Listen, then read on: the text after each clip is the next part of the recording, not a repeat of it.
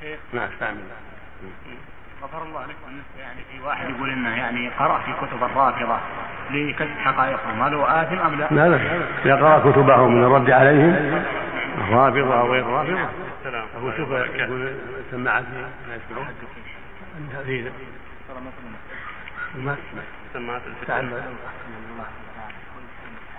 إيه؟ ها؟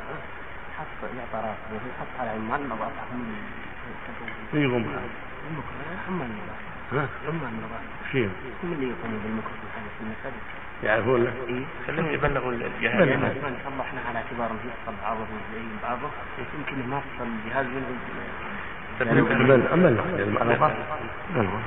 بس شوف أنت نبي شيء صلح عليه ليش يترك ها أجل بلغ بلغ بلغ جزاك الله.